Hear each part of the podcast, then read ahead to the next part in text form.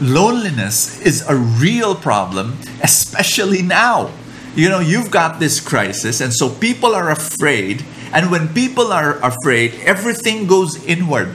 And when everything goes inward, the fear is coupled now with loneliness. What should you do? I'll tell you.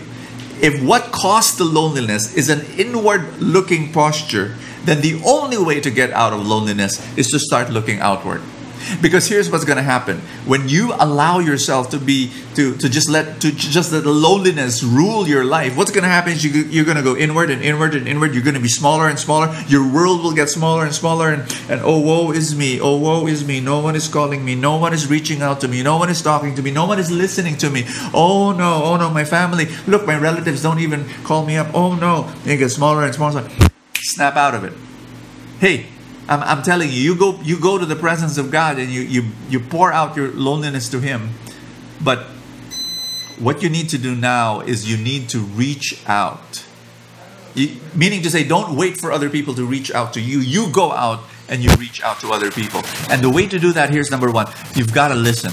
Are there people around you living in your house right now? Every mealtime, every conversation, every time you sit in the living room, reach out, not to talk, but to listen and to ask questions.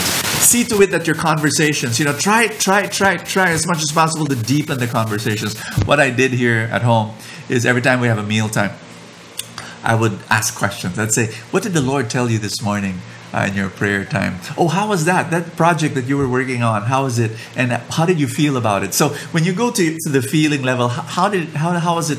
How is that for you?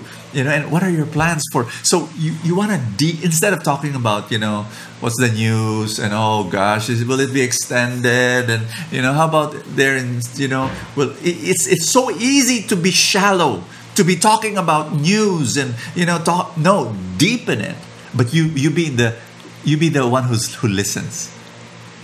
And guess what? When you start looking outward and start being concerned of other people that loneliness will disappear.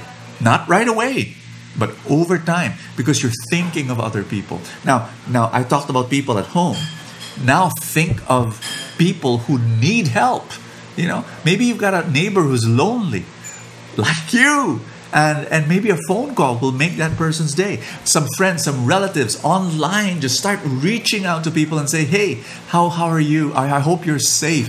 Even just one sentence i hope you're safe you know will mean so much. And then the communication con- continues. So so that that's the thing. Of course my last answer is this. Let loneliness drive you to god. Because at the end of the day the only love that can satisfy you is His love for you. And so let your loneliness drive you to God and allow Him to pour an avalanche of His unconditional and eternal love for you. You know, loneliness is an opportunity to really deepen your relationship with God. And that's my answer to you. God bless you. Thank you for watching Soul Food. Don't forget to like, comment, and subscribe. Send your questions over. I hope I can answer them.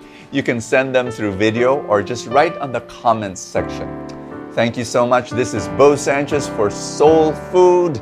Always crave for more.